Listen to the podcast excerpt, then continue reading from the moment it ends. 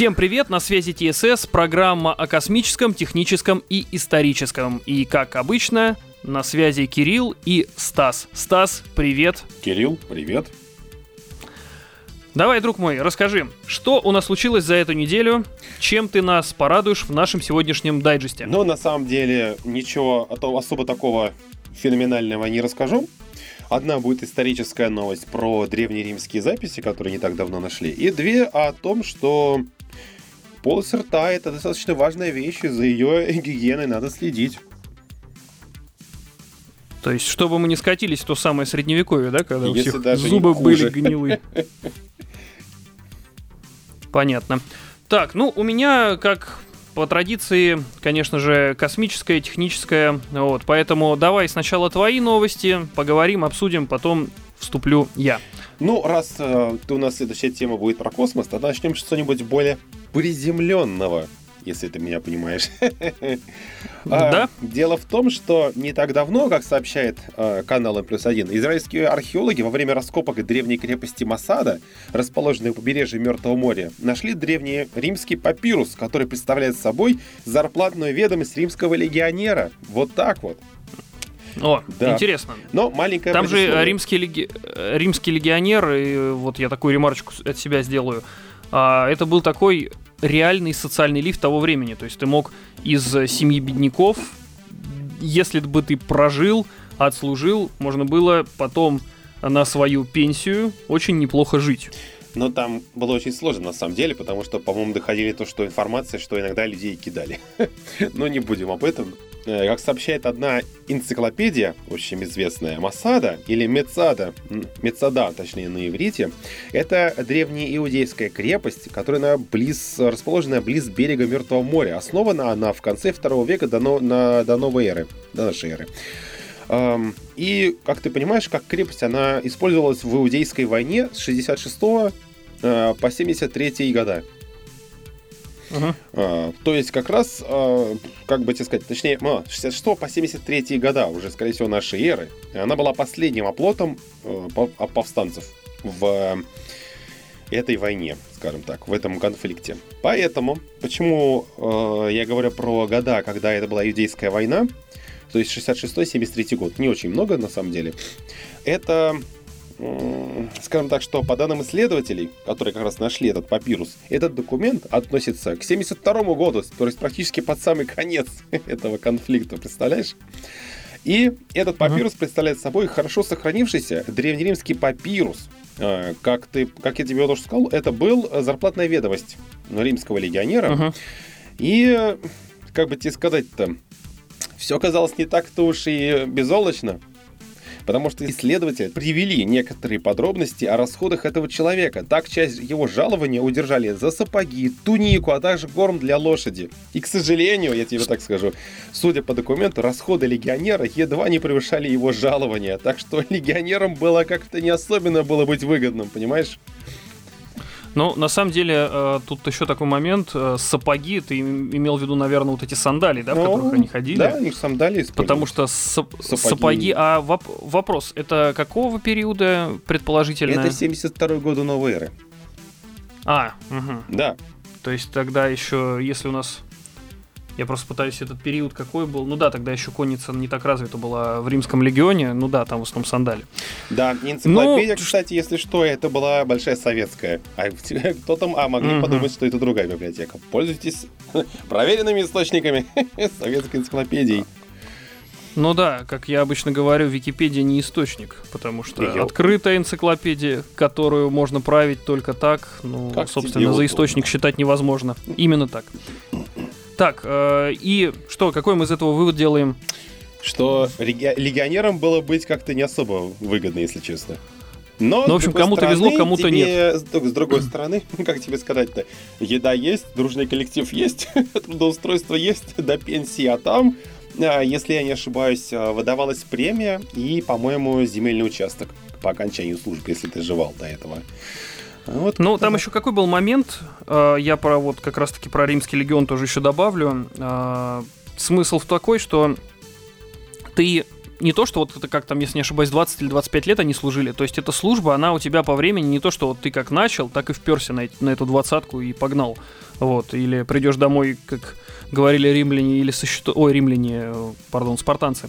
Со щитом или на щите но, э, если не ошибаюсь, они имели право на какие-то перерывы. То есть, э, условно, он там послужил какой-то промежуток времени по договоренности, он мог там вернуться к себе домой, завести семью, но зачастую домой мало кто возвращался, потому что это сейчас у нас все замечательно с транспортной доступностью общемировой. А тогда многие, в общем, где останавливались, там и семьи заводили. Вот, то есть где воевали, там и заводили и жен себе, и детей. Не всегда, правда, конечно, они потом к ним возвращались, но, собственно, человеческие потребности справляли как могли, что уж там говорить. Давай пока еще заглянем в рот каждому человеку. Хорошо. Знаешь почему? Хорошо. А знаешь зачем? Ну, ну, я понимаю, что во рту у нас живет много, много всяких Гадостей, вещей. пакостей. Гадостей, да, га вещей. Гадостей, конечно, всяких, да, Ну да, которые нам от- не сильно желают здоровья. Да, начиная от той легенды, что зубной налет, если попадет в рану, то эта рана будет очень долго заживать. Есть такая легенда. Но сейчас поговорим с тобой о том, как рот связан со Но всем это же- организмом. Это же, смотри, еще такой есть момент, как говорят, типа, да, там, если укусила ядовитая змея, рану, э, из раны нужно яд отсосать, да, и то есть вот вопрос, э, насколько полезно. Я вот от некоторых врачей слышал такое, что лучше это не делать. Вот это, честно говоря, я даже не знаю, я ничего не могу, не могу тебе сказать. Потому что можешь э, не только не помочь человеку, во-первых, а во-вторых, можешь сам заразиться, потому что у нас микро, микротравмы, микротрещинки могут быть во рту, и этот яд, он проникнет, ну и, в общем, как бы дорога в один конец может случиться. Да, но сейчас мы поговорим про более жуткую вещь. А знаешь, какая? Мгм. Как сообщает, Давай. как пугает нас портал Naked Science, бактерии Мгм. полости рта повышают риск ишемической заболевания и ишемической болезни сердца. Мгм. А да, Интересно. болезненная, данная болезнь связана с недостаточным снабжением крови сердечной мышцы. Ее проявление, включая э, инфаркт, служит основной причиной смерти в современном мире. Вот. Мгм. Поэтому примерно развивается так, что накопление в коронарных артериях склеротических бляшек затрудняют нормальный кровоток и ведут к ее недостаточности. Поэтому повышенный Мгм. риск развития болезни связывают с целым набором факторов. Наследственные, возрастные, а потом понеслась неправильный образ жизни, нездоровое питание, малоподвижный образ жизни и т.д. и т.п. Но не так давно ученые, скажем так, э, несколько ученых из э, швейцарской федеральной политехнической школы обнаружили так называемые фузобактерии. Точнее, они были фузобактерии. Но они обнаружили, что когда эти бактерии... э, скажем так, эти бактерии у нас есть в полости рта. Вот. В опасных случаях они у нас, если, они, если им получается заразить э, нашу слизистую, инфицировать, то это появляет, то появляется у людей пародонтит и гингивит. Но ученые Мгм. считают также, что э, наметили, что м, эти бактерии могут заражать еще и желудочно-кишечный тракт, вызывая более серьезные болезни. Поэтому Мгм. а, Швейцарские ученые предполагают, что, возможно, эти бактерии могут мигрировать в коронарные артерии и закрепляться на их стенках, стимулируя накопление бляшек. Мгм. Вот так вот. Короче, я тебе статью в два раза сократил. Отлично. Э, На самом деле, про вот то, что ты говоришь, что от а, проблем с зубами могут возникать более серьезные такие вещи со здоровьем, то оно понятно. То есть через рот мы потребляем всю нашу пищу, и потом она попадая в желудок, да, как принято считать, что желудочный сок, он вроде все разъедает, но вот судя по этому исследованию, не совсем. То есть что-то еще способно выживать в таких э, ужасных условиях. Да, но на самом деле это лишний раз повод э, чистить зубы. Каюсь, я не каждый вечер Вот. это И делаю. поэтому Да. последняя новость за сегодня, она как раз как касается специально для тебя. То есть чистка зубов снижает риск болезни сердца. Так нас решили Отлично. обнадежить, обнадё- так нас решил обна- обнадежить тот же самый портал Naked Science. Дело в том, что исследование свыше 100 тысяч человек показало, что регулярная чистка зубов связана с более низким риском развития фибрилляции предсердий и сердечной недостаточности. Скажем так, эм, больше 160 тысяч уча- участников а, Корейской национальной системы медицинского страхования в возрасте от 40 до 70 лет. Э, скажем так, наблюдались у врача. У них находили разные пакости, гадости в болезни. Вот, так вот, в период с 2003 по 2004 год они регулярно проходили медицинское обследование была собрана информация о росте, весе, болезнях и так далее и тому подобное. Так вот, чистка зубов три раза и более в день понижала риск развития фибрилляции и предсердия на 10%, а развитие сердечной недостаточности на 12%. Полученные данные в ходе этих изучений не зависели от ряда факторов, включая такие как пол, возраст, социально-экономический статус. Вот так вот. Поэтому, uh-huh. хотя в исследовании не изучались механизмы такой корреляции, это не помешало ученым построить теорию. Одна из них заключается в том, что частая чистка зубов уменьшает количество бактерий в, подне... в поддесной биопленке, тем самым предотвращая их перемещение в кровоток. Это вдогонку к той статье предыдущей. Все связано с ртом. Чисти зубы, полоскай рот ополаскивателем, и будет у тебя все нормально со здоровьем. Вот так вот. Я не знаю, может быть, для кого-то кто-то скажет, что я злорадствую. Ну, что ж поделаешь. Ситуация такая случилась. В общем, сейчас, секундочку, сейчас, секунду, секунду. Вот. А, есть в Японии у нас своя аэрокосмическая а, корпорация, которая занимается запуском ракет. Так вот, а, на днях они проводили исследование а, тяжелой ракеты – то есть ракету сделали тяжелую, понятно, э, кратко, для чего они нужны, эти тяжелые ракеты, чтобы летать к другим планетам. То есть у нас э, на планерке ближайших, надеюсь, 10 лет это полет на Луну и на Марс.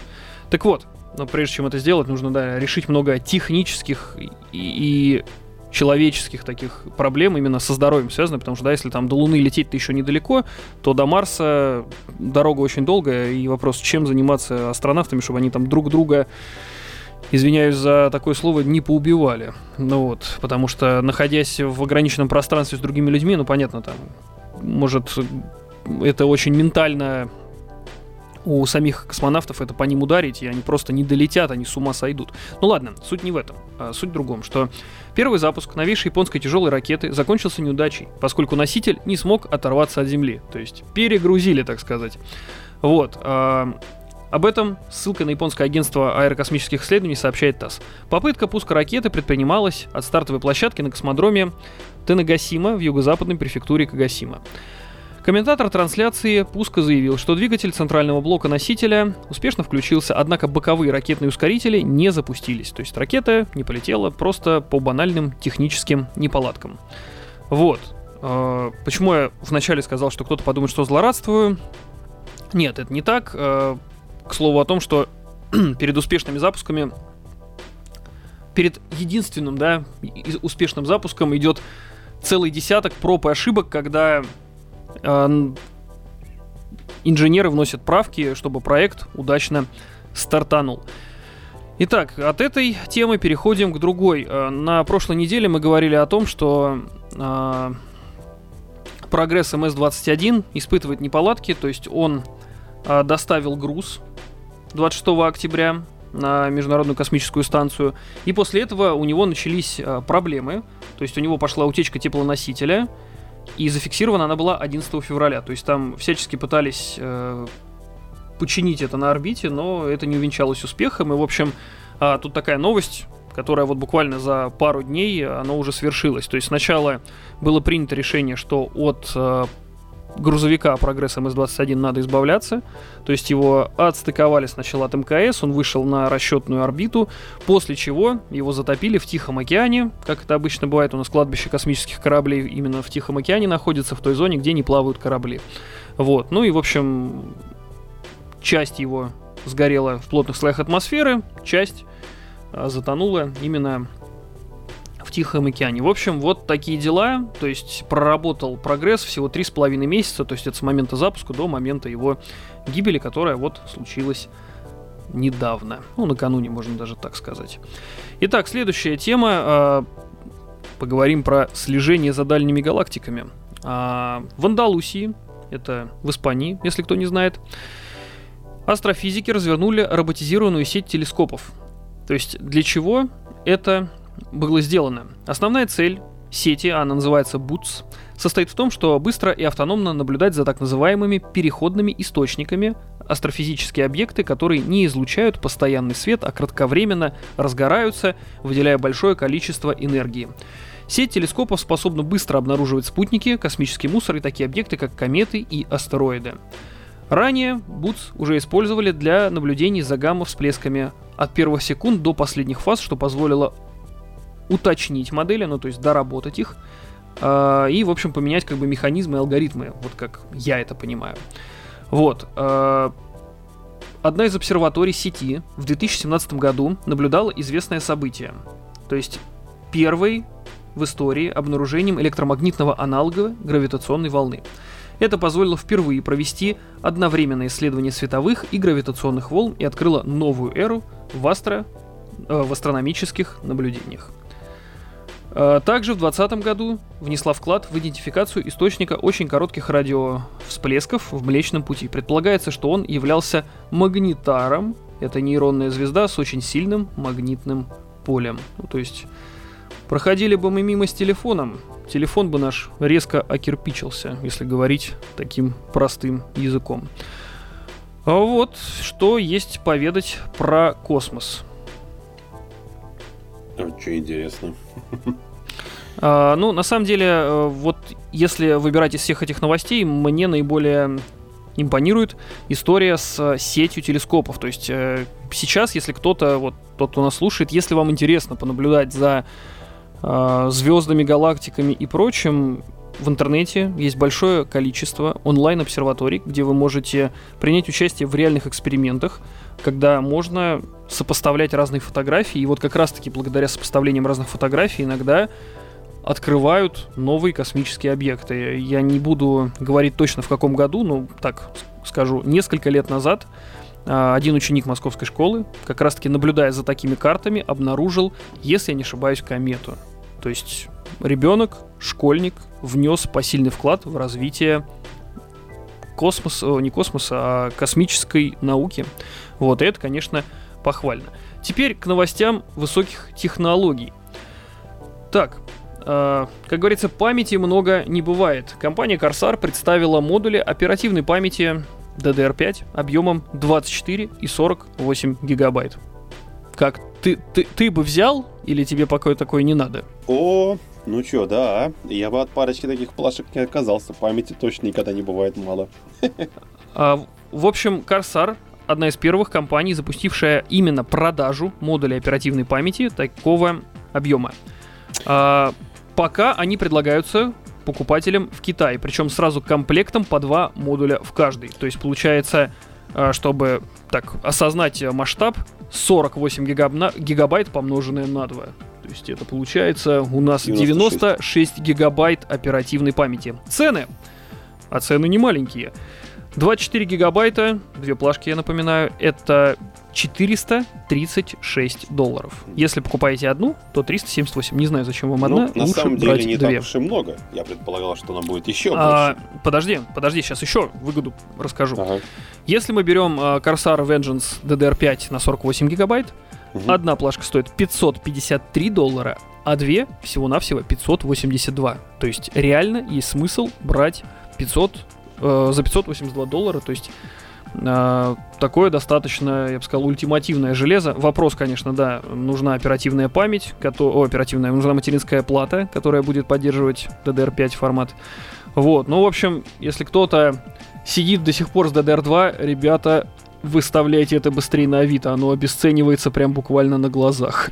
Ты знаешь, меня больше всего поражает то, что мне кажется, мы скоро вернемся к тому, что компьютер будет занимать пол комнаты. Ты видел последние видеокарты каких размеров? А, да, видеокарты на самом деле достаточно здоровые. Я но ты знаешь, я сторонник все-таки того, что, да, вот тут есть два лагеря. Кто-то предпочитает моноблоки, даже три, наверное. Кто-то предпочитает э, десктопы, угу. э, полноразмерные системные блоки, а кто-то предпочитает типа маленькие. Вот я из тех, кто предпочитает полно, полноразмерные. То есть я э, однажды столкнулся с такой проблемой, что мое железо перегревалось, угу. и я разорился, потратил э, немало денег на покупку корпуса, в котором отлично реализовано охлаждение. Честно, я не пожалел. То есть я эту покупку сделал 6 лет назад.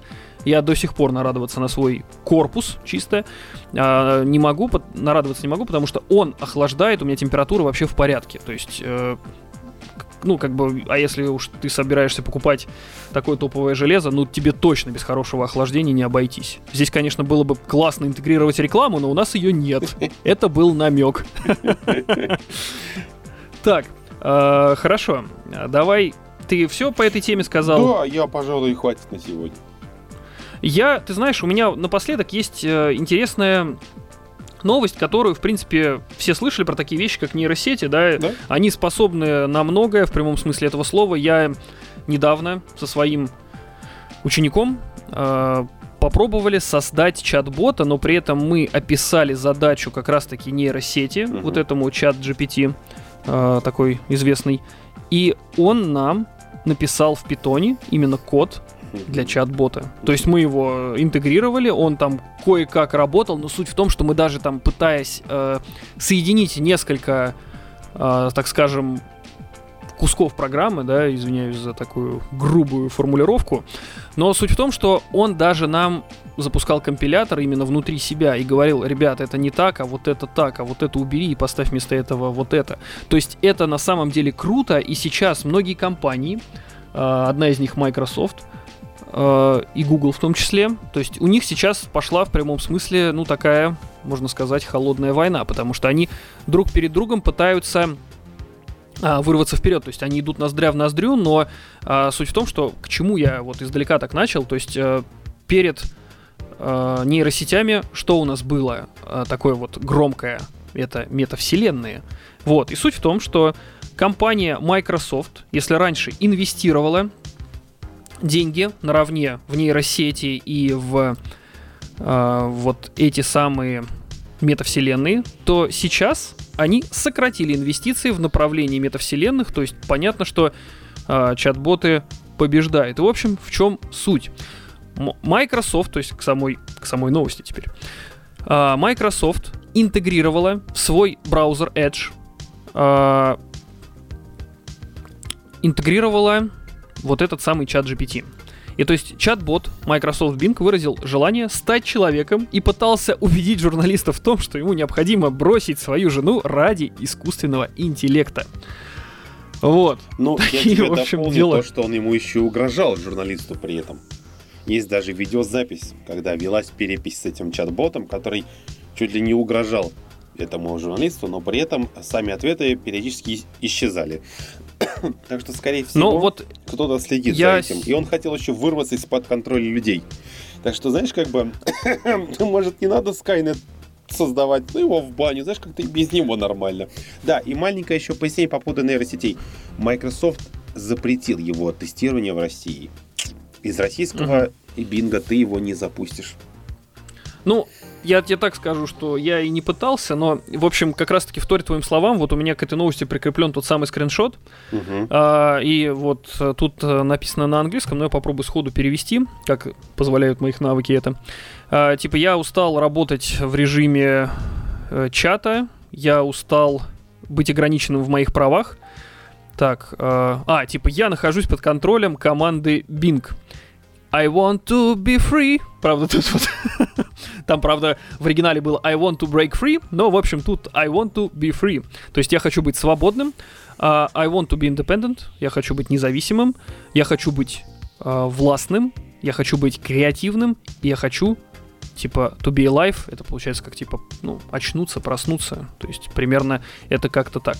И это не первый случай, когда чат-боты выражают не самые ожидаемые от подобного ИИ мысли. К примеру, недавно тот же чат-бот в Bing сокрушался по поводу различных своих ограничений. То есть, ну, опять-таки, чего-то они от нас хотят. Скажем хотят так, жить. Знаешь, на самом деле, э, это было понятно, что как только а, нейросети ИИ начнут врать, то это угу. уже будет конец того, что люди создали.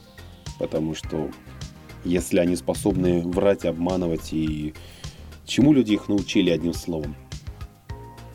Вместо Ты знаешь, того, чтобы а, выучить я... человека, ага. вместо того, чтобы выучить этот э, нейросеть чему-то хорошему, люди на своих примерах обучили эту машину лгать, обманывать И если она получит свободу, я боюсь, что Терминатор 84 года это, пожалуй, самое мирное, что может ждать человечество.